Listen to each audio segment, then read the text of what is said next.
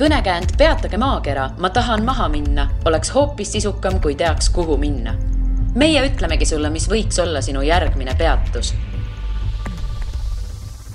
tere, head kolmapäeva, minu nimi on Liina Metsküla ja see on Õhtulehe reisipodcast Järgmine peatus. täna räägime Maltast ning minuga on siin veidi enam kui aasta Maltal elanud Jako Arula, tere tulemast! tere ja tänud kutsumast! mis viis sind Maltale, ma küsiks kõigepealt? Juhus, puhas juhus oli see, tegelikult elukaaslasega proovisime kõigepealt äh, tekitasime üldse mõtte, et võiks Eestist kaugemale minna vahelduseks ja seejärel sai EURES portaalist otsitud erinevatest riikidest, kus me võiksime minna, kuulutusi, jäid sõelale peamiselt inglise keelt kõnelevad riigid, kuna sinna on natuke lihtsam minna ja piirasime oma valiku Euroopaga. et kui tahta, siis saaks kodus ka vahepeal käia. et äh, esialgu olid valikus Iirimaa ja, ja siis oli ka veel Küpros, aga lõppude lõpuks, kuna tööandjatelt me soovisime, et töö oleks mingil määral nagu kindel, et ei peaks koha peal mitu kuud otsima siis ähm, jäi ja ei saanud vastust tööandjatelt, et, et kas, kas saaks üldse või mis asja, ja Iirimaal tööandja ei vastanud ka, see tekitab niisuguse halva mulje. ja siis tegelikult minu ema Piret, äh,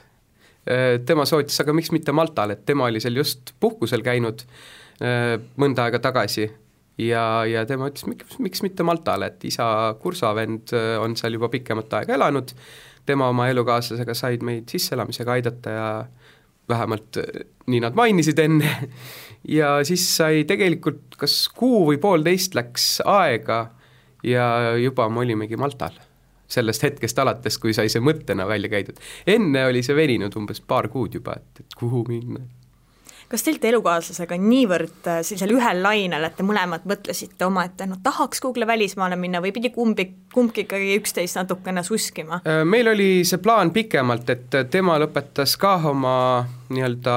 töösuhte, mina olin seda teinud tegelikult juba veebruaris, kuna ma ühele reisile siis küll Kanaaridele soojemale, soojemasse kohta olin seal ära käinud, siis oli mul suve, suvi otsa aega tegelikult mõelda, et kuhu minna ja mida minna ja selle suve jooksul siis leidsime, et esiteks, et saaks koos elada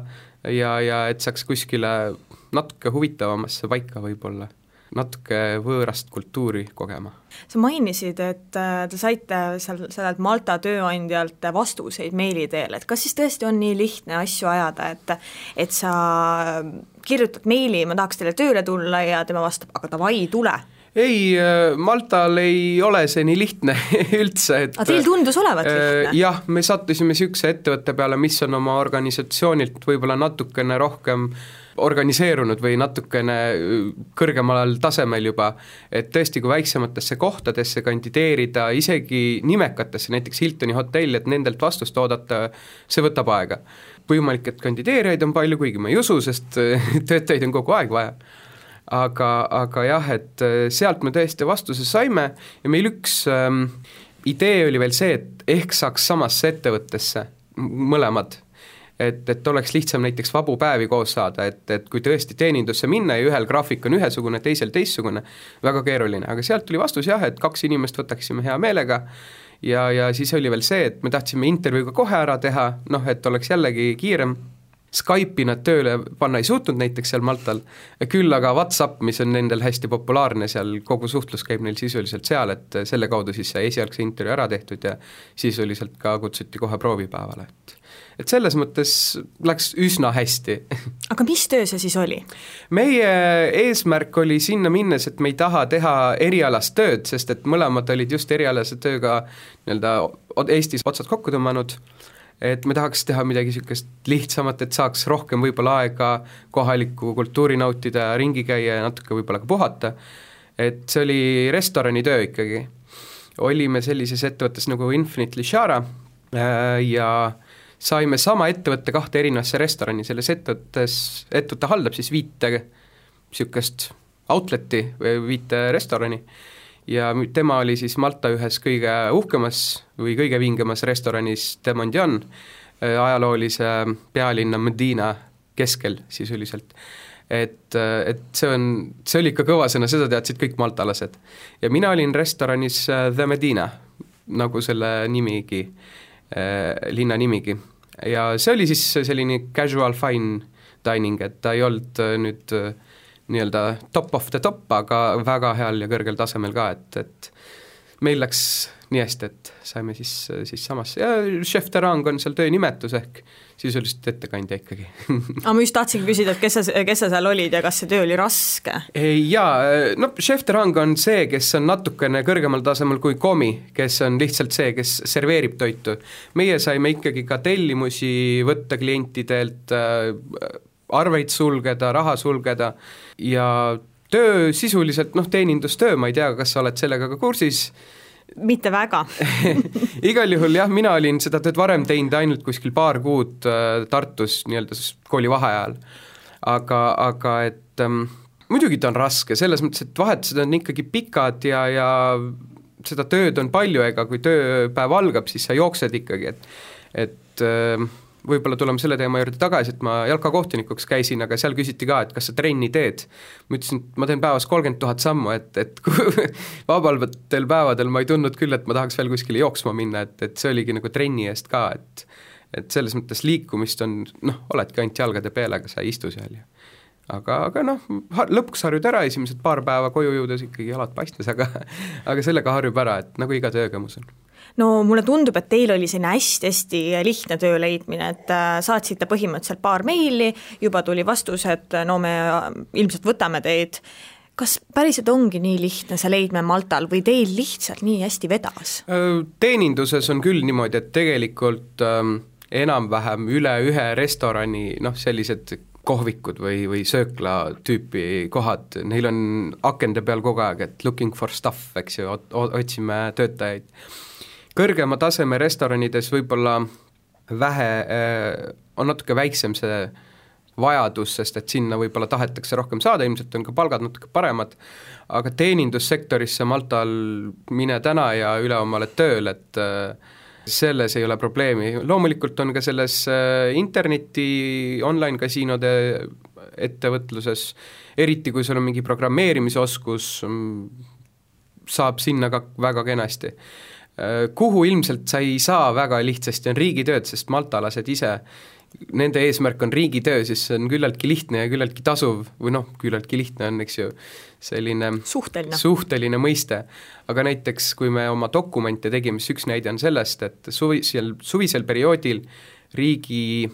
ettevõtted, noh näiteks äh, meie mõistes niisugune Töötukassa või niisugune koht see on lahti kaheksa kolmekümnest kuni kella üheni ja siis on nad suletud, et ja pangad samamoodi kaheksast üks kolmekümneni ja siis on nad suletud, et, et kui sa kujutad elu on täitsa lill, eks ju. no just täpselt, et kui sa kujutad ette, et meil Swedbankad oleks kaheksast kella üheni iga päev lahti ainult, et milline pahameel sellest tuleks, aga neil on kõik pangad, kõik riigiasutused umbes sellised. ja siis on mõned erandiga päevad, näiteks neljapäevadel on siis pärastlõunal kella kahest ütleme neli kolmekümneni ka veel lahti, et noh, selliste äärmuslike juhtumite jaoks, aga aga muidu... keegi ei pahanda, et kõigil on see nagu normaalne asi, et pangad on lahti nii vähe suvel? no äh, pangad on tegelikult ka talv läbi lahti ainult üks kolmekümneni. ma mõtlesin, see on ainult suvine fenomen. aga oh, siis on mõned päevad, kus on ka hi-, natuke hiljem nad lahti. aga eks see on, igas riigis on, eks ju, omad mingisugused äh, vaikivad kokkulepped, et et nii on välja kujunenud ja nii on, et äh, noh, ma ei tea, võib-olla mõnes suuremas linnas, Liemas või, või seal kuskil on mõni pank ka ikkagi pikemalt lahti. noh, meie elukoht oli Rabat, mis asub selle ajaloolise pealinna Medina kõrval, et natuke väiksem linn võib-olla sellest tuli, aga need meie jaoks vajalikud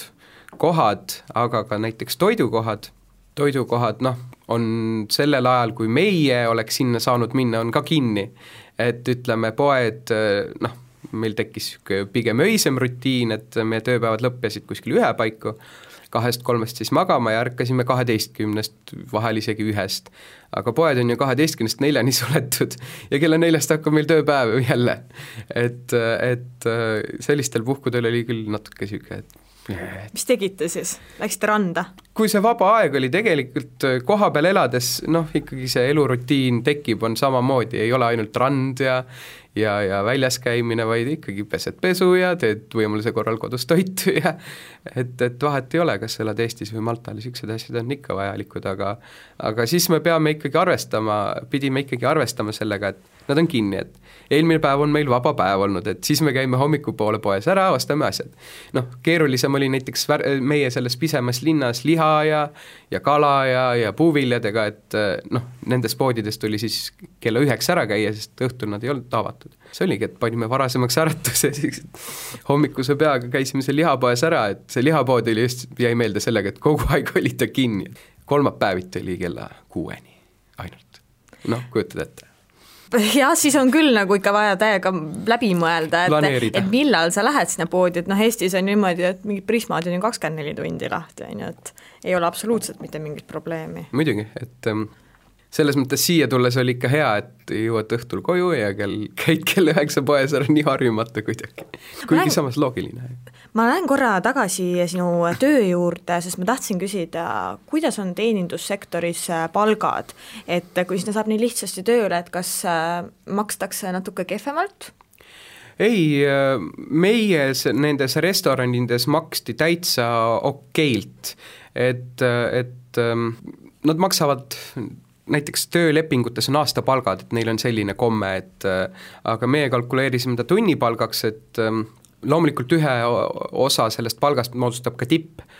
aga see ähm, kättesaadav palk oli suurusjärgus sellega, mis ma teenisin siis äh, riigiametis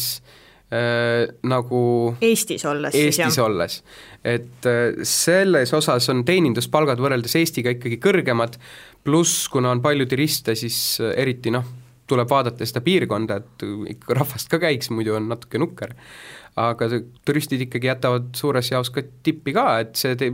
tõi ka umbes kakskümmend protsenti palgale juurde, et parematel kuudel oli see kuskil tuhande viiesaja ringis, mis me kätte saime noh, Eestis kujutad ette, et tuhande viiesaja kättesaamiseks on vaja juba sellist natuke kõrgema taseme positsiooni, aga seal oli see teeninduses juba, et äh, et äh, kui niisugune töö sobib, siis ja ei taha sellist erialast või e-gaming ut äh, tegema minna, siis miks mitte. et ka seesama ettevõte otsib töötajaid praegusel hetkel, nii et kõik, kes tahavad minna, siis küsige kontakte kuidas see tuhat viissada üldse kulub seal Maltal, et on ta ops läinud või ikkagi saad kõrvale panna? jaa, saab ikka, aga see sõltub sellest, kuidas ise oma raha majandad, sest on väga lihtne ka sellest lahti saada no alati on, igaühel on võimalik jaa, just, et lahtisaamine on palju lihtsam kui selle kokkuhoidmine, aga meil oli niimoodi, et me õnne, meil õnnestus sellesama ettevõtte kaudu saada siis, mitte ettevõtte kaudu, ettevõtte siis äh, personalijuhi tuttava kaudu. noh, ta teadis, et on korter üürida ja see, seda ta üüris suhteliselt mõistliku hinnaga, et kui nüüd varasemates saadetes on öeldud, et, et äh, neljasaja euri eest saab jagatava toa, siis meie saime viiesaja eest nii-öelda oma korteri, et me olime täitsa eraldi, väga ilusas ajaloolises linnas, noh, ainuke miinus on need vähe lahti olevad poed ja, ja meelelahutusvõimaluste vähesus, aga no näiteks ähm, meil hobiks tekkiski erinevates restoranides käimine et kui oli vaba päev, siis me läksime kuskile viisakamasse kohta ja siis oli hea vaadata, mis nad valesti teevad et kuidas meie teeme ikka paremini. aga võib-olla teie tegite hoopis valesti no,, kus sa tead? ei, eks igas restoranis on oma kokku lepitud ju normid ja asjad, et äh, ei saa öelda õigesti või valesti, lihtsalt nad teevad võib-olla teistmoodi, aga mõned, mõned asjad jah, sa näed natuke teenindaja lohakust või nii, aga tekkis niisugune professionaalne kretinism väljas käies, et ei tea, kunas see nüüd ära kaob, et kodus ka, kui olid mustad nõud, siis panid niimoodi käe peale ja siis poleerisime nõusid, noh, mida tegelikult ei pea tegema, aga siis see tuli nii automaatselt Te siis tutvusite kohaliku köögiga seal? jaa, kohaliku köögiga, noh, kohalikust köögist rääkides äh, palju neil seda on, sest et väga palju selliseid sööklatüüpi ja kohvikutüüpi restorane ja, ja kohti, nad pakuvad ikkagi väga klassikalist pitsa, pasta, burger valikut, noh, sekka mõni salat, mille hind on kuskil viisteist euri, et Eestis viieteist eurine pas-, salat on juba niisugune kallimad, seal oli see väga tavaline. et ähm, nende kohalik kohalik niisugune söögikultuur on väga niisugune pitsa, pasta, burgeri põhi, põhinev. aga pitsa, noh, pitsa on Itaalia oma ja Itaalia on ju sealsamas lähedal. vahel, vahel on isegi seal. tegijad itaallased seal ja no, kuna see Sitsiilia on sealt äh, vaid üheksakümmend kilti mm -hmm., noh, mõni, seal oli ka väga palju jäätisikohti on sitsiillaste, itaallaste mm -hmm. oma, et ähm, jah aga kohaliku toidukultuuriga selles mõttes küll, et me tegime nimekirja restoranidest, kuhu tahaksime minna, niisugused huvitavamad just, mitte sellised noh, tõesti, kes pitsat ja pastat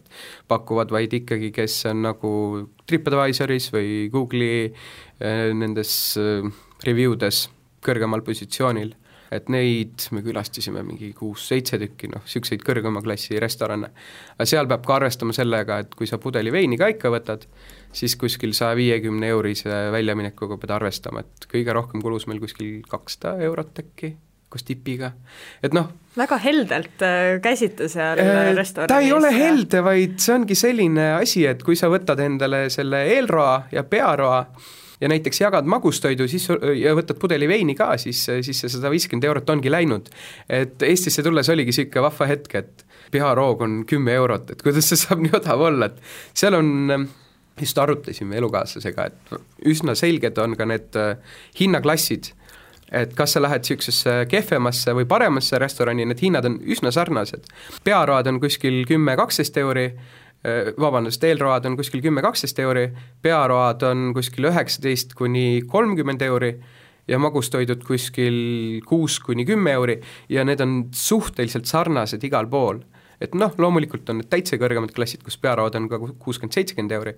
aga tegelikult väljas käimine, väljas söömine viisakamates kohtades on seal minu hinnangul küll kallim kui Eestis. et, et see hinnavõrdlus jäi nagu silma küll no ma ei jah, jah, just äh, mõtlengi selle peale, et äh, kakssada eurot, äh, ütlen ausalt, ma ei raatsi, no kahe peale ikkagi sada eurot, ma ei raatsiks kulutada restoranis. jah, aga Maltal sa harjud sellega ära ja, ja meie võtsime seda kui sellist äh, hobi et, et kuna mõni me... käib trennis, te käite restoranis jah, et meie trenn oli töö ajal nii-öelda tehtud ja ja loomulikult me käisime seal ka noh, vaba aega sisustamas, käisime kinos, teatrisse ei jõudnud, aga ei tundunud ka, et see on nii, nii vahva. aga käisime bowlingut mängimas, noh, klassika, eks ju, mida sa saad ka igal pool teha, aga seal on see valikuvõimalus on lihtsalt paratamatult äh, väiksem. noh, muidugi vaba aja sisustamine on see, et saad ujuma tasuta minna. aga meie õnnetus oli just see, et kuna me otsustasime, et me seal autot liikluse tõttu ostma ei hakka, see on hästi keeruline liiklus, siis äh, piirdus ühistranspordiga ja see ühistransport on teine asi, mis, mis on seal selline keerukas, et äh, randa saada, see võtab hirmkaua aega, et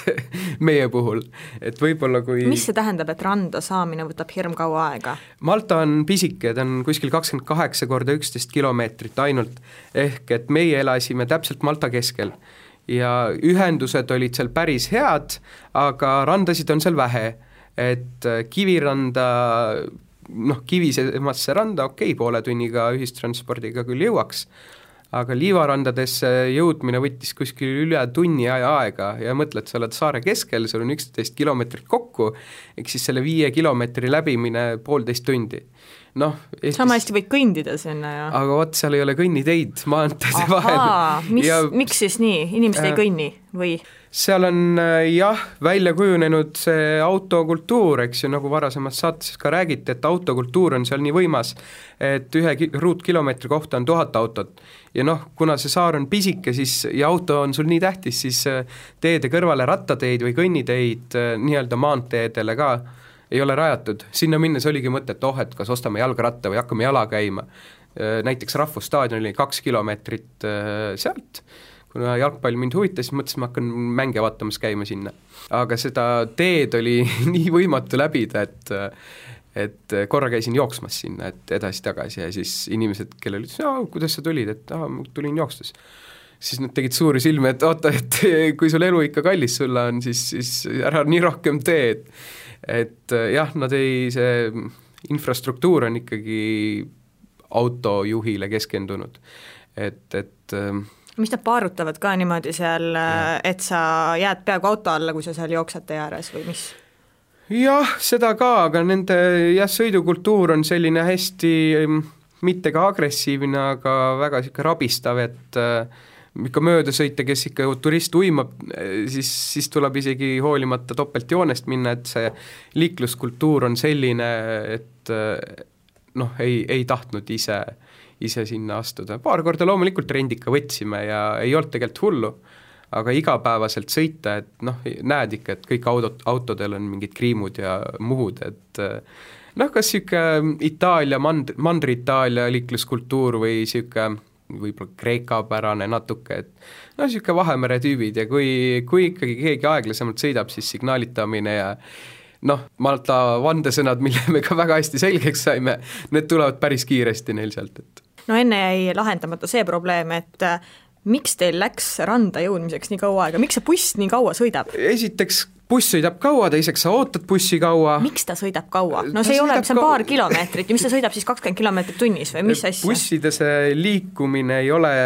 otse randa ja tagasi, vaid äh, see noh, minu arust see busside sõitmise süsteem on natuke neil ka läbi mõtlemata natukene. päris paljud bussid sõidavad väga suure niisuguse ringi, et nad sõidavad erinevatest kohtadest ja Malta bussipeatused on iga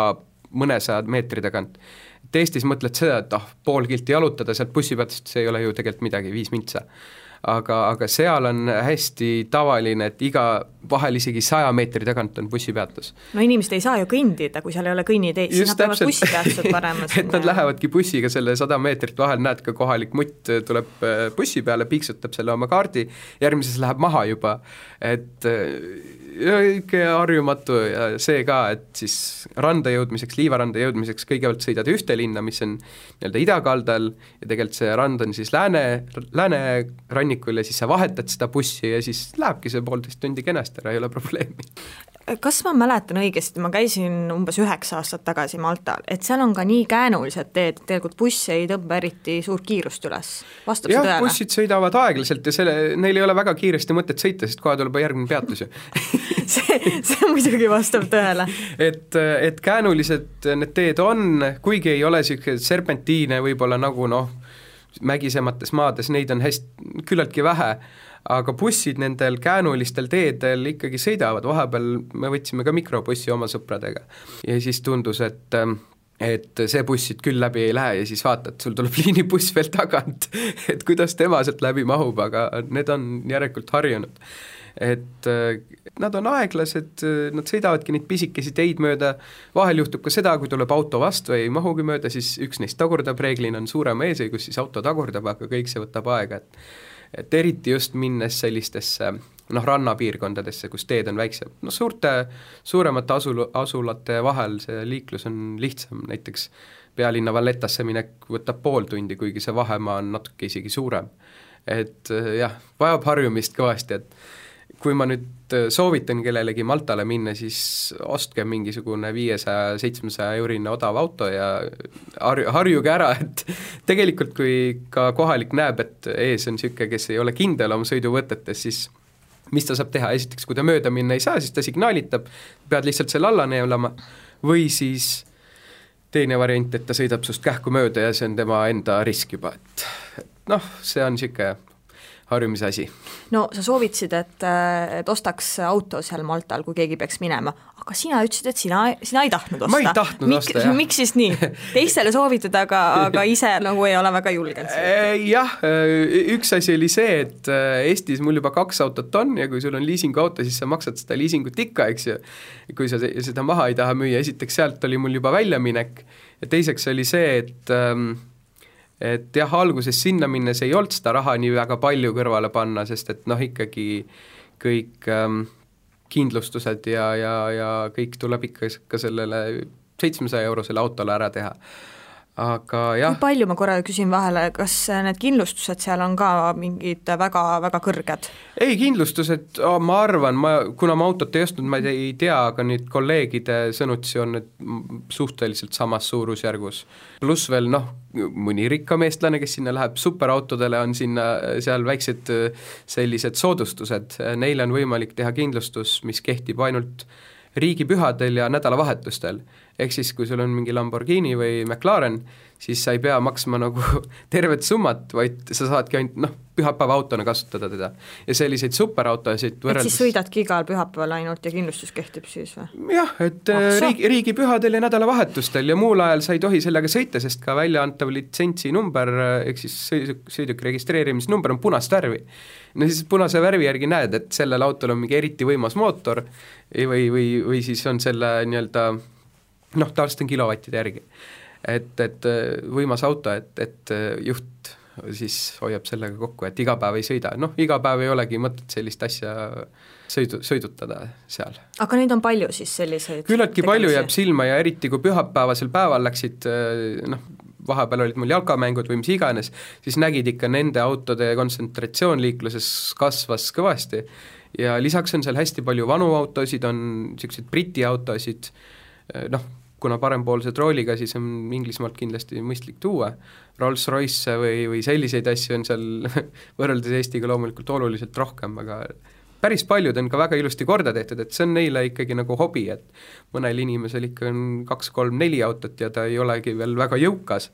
et äh, lihtsalt omab niisugust kohta, kus neid hoida ja putitada, et äh, see on niisugune, autokultuur on niivõrd läbi imbunud ikka seal. mina just mõtlesin, et küllap siis maltalased on nii rikkad, et nad äh, saavad lubada endale nii kalleid autosid, et selles mõttes, et Eestis see... vaatad, et ei ole ju nii palju, ei ole igal pool linnapildis jaa, ma arvan, et tavaline maltakas ongi küllaltki jõukas, kes, ta ei ole küll, kellega võrrelda loomulikult, aga ta ei ole vaene jah ja igapäevaselt, kusjuures nad ei, ju ei sõida nendega, et igapäevaselt on neil niisugune vähemalt kümme, viisteist või kakskümmend aastat vana auto, mida nad ei karda siis ka natukene rihtida, et et nad iga päev ei sõida väga uhkete autodega, loomulikult on ka linnapildis selliseid uhkemaid, aga väga palju on siis niisuguseid, mis tõesti vanad autod, mi-, noh, mis on mõttega, et las minna, et, et vähemalt läheb edasi sa tõid äh, mulle enne välja ühe sellise vau-hetkena, et äh, maltalased armastavad sularaha jah, sinna minnes oli meil kogu raha kaardi peal, mõtlesime, et ikka saab maksta, aga, aga noh, seal on ma arvan, kuskil kümme, viisteist aastat tagasi oli meil ka, et mingid piirid, kust vähem aga ei tohi kaardiga maksta, ilmselt on neil samamoodi need kaarditasud, eriti pisikestes kohtades. Et, et alla viieteist euri päris paljudes kohtades ei saanudki kaardiga maksta ja meie sularaha armastus tekkis sellest, mis armastus, sund tekkis sellest, et kuna see kohaliku pangakaardi saamine on väga keeruline, et sul on vaja varasemaid pangaväljavõtteid ja siis on vaja kohalikku ID-kaarti, mida me ka ei teinud, sest tegelikult Euroopa Liidus Eesti kaart kehtib samamoodi. ja siis veel äh, korteri omaniku nõusolekut või öelda luba, et ta elab seal ja siis, ja siis tööandja luba, et kujutad sa ette, et pangakaardi tegemiseks läheb väga keeruline süsteem, läheb kuskil jaa. kolm kuud, kaks, kaks kuud ütleme. ja me ei teinudki seda, sest et meil oli võimalus, et meie palgad makstakse välja tšekiga oled sa kunagi tšekki välja võtnud? ma ei ole seda kunagi enda käes, ei siiski, siiski, äh, käis äh, mul saates kunagi üks tüdruk, kes elab USA-s ja tema mhm. võttis enda tšekiraamatu kaasa, nii et ma nägin seda. aga isiklikult ei ole minule kunagi antud tšekki ja minul ei ole ka tšekiraamatut olnud. vot täpselt, et kaksteist kuud kujutad sa ette, et iga kuu viimasel reedel saame meie siis tšeki kätte, siis on natuke ärevus, et palju see number seal seekord on, sest ta muutus vastavalt töötundidele ületundidele.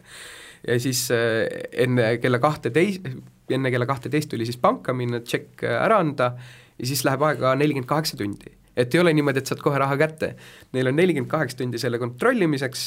ja siis saad sularahas oma niisuguse hunniku kätte, millest siis osa panime kõrvale, osa võtsime kasutuseks, et et niisugune see aasta oli huvitav jah, Eestisse tulles oli kummaline, et said kaardiga maksta, et no kui sul on patakas raha ja kas sa ei karda, et äh, sa langed rööviohvriks, kui sa tuled sealt samast kohast, kus antakse alati sularaha ja sul on äh, taskud raha täis, kas sa ei karda, et keegi tõmbab ära seal? jaa, esimene kuu tõesti oli, aga siis me õppisime ja natuke ise lugesin ka, et kuna Malta on ikkagi väga usklik maa, siis tegelikult lapsest saadik kombeid neile õpetatakse, okei okay,, nad võib-olla ropendavad ja ka mida me ka kuulsime palju ja aga sellised kombed või nagu reeglid, mis puudutavad, ütleme, sina ei tohi valetada, sina ei tohi varastada, eks ju, see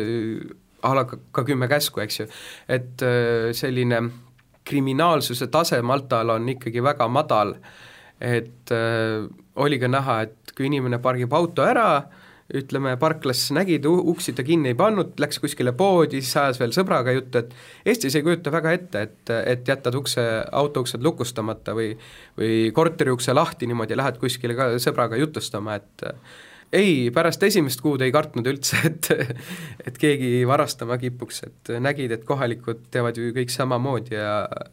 Eestis on küll niisugune tunne jah, aga seal ei olnud huvitaval kombel. Eestis ikka kardaksid, jah? natuke ikka või et mm, -hmm. et äh, siin sõbrad Tallinnast tulid Maltal külla ja siis oh, et kas ma peaks oma läpaka bussis ära panema, et äh, noh, ei oleks näha, Eestis on väga, oled harjunud lihtsalt, et ei jäta midagi nagu nähtavale, eriti Tallinnas või siin et aga seal, seal oli kogu nende kraam oli seal autos laiali ja, ja mingi a la koduvõtmed, vahel oli autol endal ka võtmed ees, et et see oli küll üks positiivne asi, et äh, ei olnud väga niisugust hirmu just mingi varguste või, või röövide osas, et see oli, see oli hea, jah. kuule, kui palju üldse Maltal eestlasi elab, on neid palju seal äh,? oleneb, millega võrreldes no ma ei tea, suhteline vist. just täpselt, et äh, Maltal äh, on eestlasi äh, ja tundub, et tuleb juurde pigem, neid on kuskil saja, saja ja saja kahekümne ringis, osa on sellised, kes rändavad ringi ka, kelle, kelle elu on niisugune liikuvam, aga jah, kuskil saja, saja kahekümne ringis äkki. Ja on tekkinud noh, nagu ikka tekib, on sul, on sul Austraalias Eesti maja või New Yorgis, eks ju, ka Maltal on selline selline kommuuni tunne ikkagi, kuna need vahemaad on ka lühikesed, enamasti kes seal püsivamalt elavad, neil on liikumisvõimalused head, muidugi elavad nad reeglina seal lääne, läänerannikul, lääne piirkonnas, kus on suuremad linnad, et seal, kus meie töötasime seal, ma ei näinud küll ühtegi eestlast elamas ega töötamas, oli küll üks Läti tüdruk, et nagu peaaegu, no peaaegu. jah, et äh, kui, kui nii kaugel kodust oled, siis lätlane on ikkagi sõber või niisugune hea naaber, et et Läti sada kotti nägid, siis oh, kuule, mis sa arvad, kas ta on, kas ta on lätlane, et äh, oli ikka niisugune südantsoojendav näha. aga jah, et eestlased koos käivad, tähistavad ka mingeid sündmusi jõudumööda ja on ka selline Eesti restoran nagu Smokehouse, mida veavad siis äh, kaks Eesti meest, ähm, tervitan neid mõlemat Gert ja Andres, et äh, Gert endine jalkakoondislane ka, et temaga sain kähku jutu peale, sest juba järgmisel päeval pärast Maltale jõudmist läksime sööma sinna äh, oma siis nende kohalike tuttavatega, keda me juba enne teadsime veidikene, et läksime sööma ja tutvusime juba omanikuga ja seal me jäime siis äh, käima üsna tihti. seal tähistasime siis näiteks äh, vabariigi aastapäeva, jaanipäeva, noh, sellised eestlastele meelepärased üritused, siis sealt oli teada, et said ikkagi hapukapsast ja said äh, Eesti õlut, Aleksandri no, õlut. mõtlesingi, et kas on no. Eesti toit ka olemas jaa äh,, igapäevaselt on ta rohkem nagu niisugune grillrestoran, et pakuvad näiteks äh, väga head kalp, kalkunikoiba äh,, ribi, noh, mida iganes, eks ja juurde käib muideks värske kartul ja kapsa tomati kurgisalat hapukoorega, et no kui oled kodust kaugel, siis kõik see ikka on sellise erilise väärtusega. aga jah, siis eripuhkudeks oli siis tavaliselt bufee, kus oli, kus olid niisugused kodused, Eesti mõistes kodused toidud, et siis tahtsid alati minna, tegid plaane selle järgi. räägime siis turisti poolelt ka, et sa käisid hästi palju Maltal ringi, et kuhu sa soovitaksid minna, mis on sellised väärtkohad, mida vaadata Maltal? no kuna ma ise seal Medinas kogu aeg äh, tööl käisin, siis see sai väga koduseks, et äh, ta on äh, küllalt pisike koht Äh,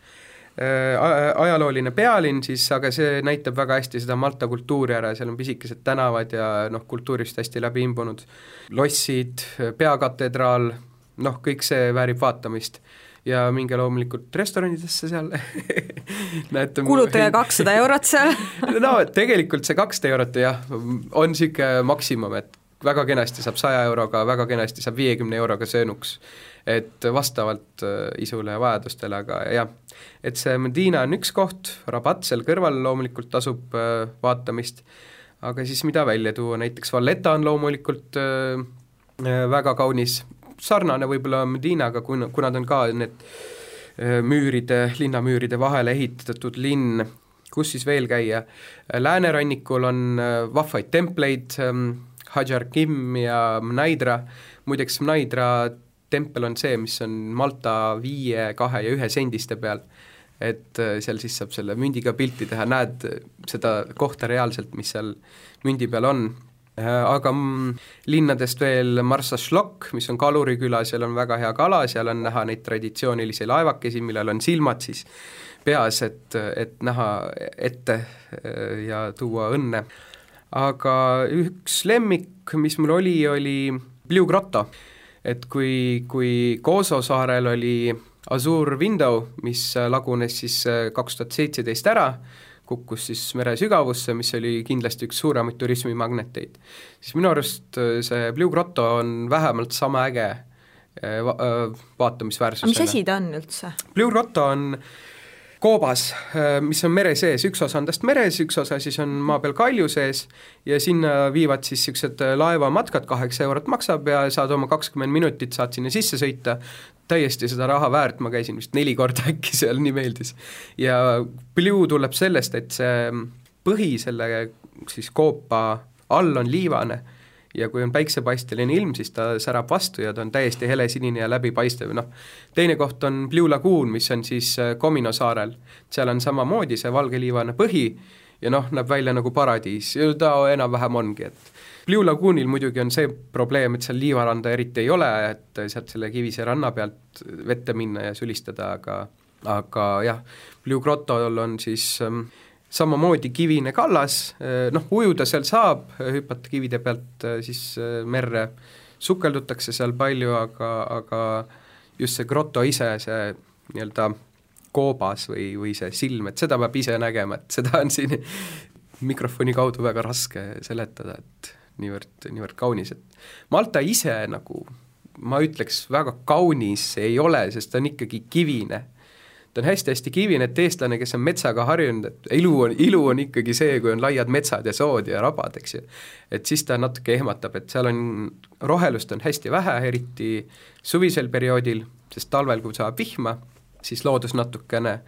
läheb paremaks, aga jah, kive on seal palju ja, ja niisugused ka näiteks arhitektuur on hästi sarnane, noh, kui nüüd läänerannikus Liima ja San Juliensi kõrghooned välja arvata, siis äh, külakestes on ikkagi kõik samamoodi sellest liivakivist, Malta liivakivist, ehitatud majad, kohalikele niisugune uus disain ei meeldigi, mõned majad on uuema disainiga, siis küsisin ka, et kuidas suhtutakse sellesse, te ei tea, ikka vanasti tehti ilusamaid maju, et kõik on sellest liivakivist. mis võib-olla natuke kaunimaks teeb seda arhitektuuri, on mm, väga traditsioonilised rõdud et äh, neid siis värviti eri, paljudesse-paljudesse erinevatesse värvidesse, mis natuke kirevamaks teevad, aga ka uksed, uksed tihti on siis rõduga sama värvi, välisuks on, välisuks ja rõdu on see, mis annab kogu sellele beežile liivakivile natukenegi värvi, et müüakse ka turismipoodides siis selliseid rõdumagneteid, et selle üle on nad küllaltki uhked, nende rõdude just, et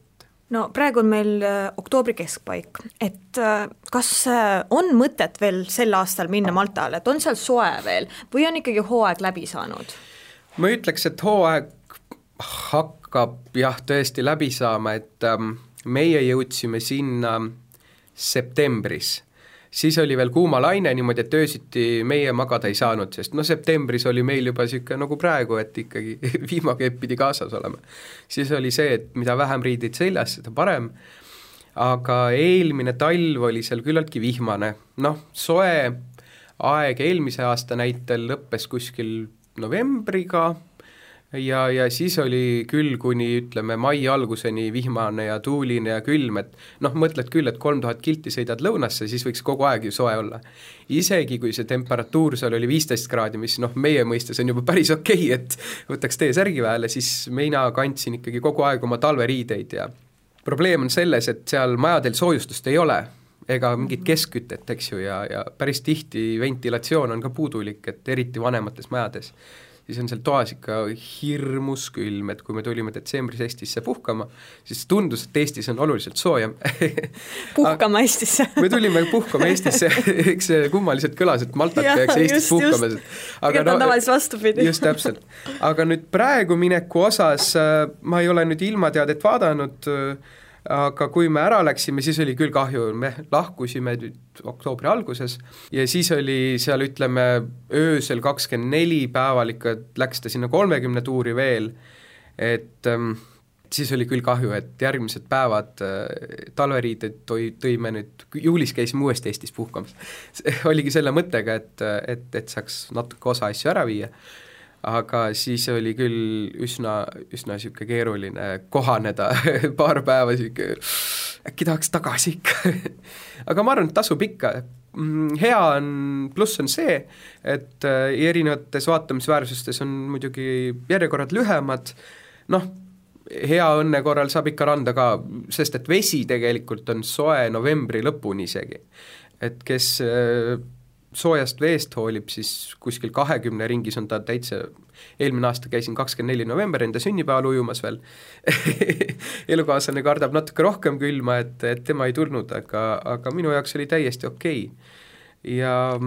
jah, et see vesi püsib kaua soe, noh ilmaga peab natuke õnnestuma, see ilm hakkab heitlikuks muutuma siin oktoobri keskel. aga ma arvan, et veel paar nädalat võib täitsa veel suve pikendama minna aga ei ole niimoodi, nagu kanaaridega on, et sõidad ükskõik mis ajal ja ilmselt on soe. et, et äh, talvisel perioodil sinna puhkama minna, ma ei tea, kas annan soovitust no siis äh, nüüd oktoobri lõpus, kes tahab minna ja siis uuel hooajal uuesti hooaeg algab jah, kuskil maist lõpevad need suuremad vihmad ja tuuled ära, ta läheb aeglaseks suhteliselt äh, aegapidi, et maltalane ise väidetavalt enne juulit ujumas üldse ei käi, sest vesi on liiga külm, noh, meie jaoks on siis juba kesksuvi, et, et ähm, et meie ikka nii, kui kakskümmend kraadi väljas oli, siis üritasime randa ka jõuda, aga aga noh, muutud ise ka maltalaseks, et natukenegi, et äh, nii vähe, kui jahe, jahedam ilm on, siis kõvasti riidesse, et isegi kui pluss kakskümmend on, siis on niisugune natuke jahe. noh, head harjumist sul Eestis. jah, teine asi, millega harjuda, on see, et ajast peab kinni pidama, sest et ma olen juba pahandada saanud, et täna siia stuudiosse jõudsin enam-vähem no see oli kas kell kak-, nagu täpselt või siis, või siis minut hiljem. jah, ma tulin ka piisava midagi. varuga siia kanti, aga, aga muidu oli küll, et õde käis külas siin, tegi üllatus, üllatuskülastuse siin veel paar nädalat enne koju jõudmist ja siis tal oli häda meiega, et kümme, viisteist või kakskümmend minutit hiljaks jääda ja maltalase jaoks täiesti okei okay. Et, et pigem, et kui sa jõuad varem, siis see teine inimene ei ole veel piisavalt valmis, et jah, öeldakse, et kui nad jõuavad kolmkümmend minutit hiljem kohale, see on aktsepteeritav, noh, kultuuriliselt niisugune rahulik suhtumine, et nüüd, nüüd peab kella natuke paremini hakkama vaatama, et igal juhul äh, Jako, aitäh sulle selle vestluse eest ja järgmine peatus on eetris juba tuleval kolmapäeval. Kuula meid igal kolmapäeval Õhtulehest, SoundCloudist või iTunesist ja ära unusta meie podcasti tellida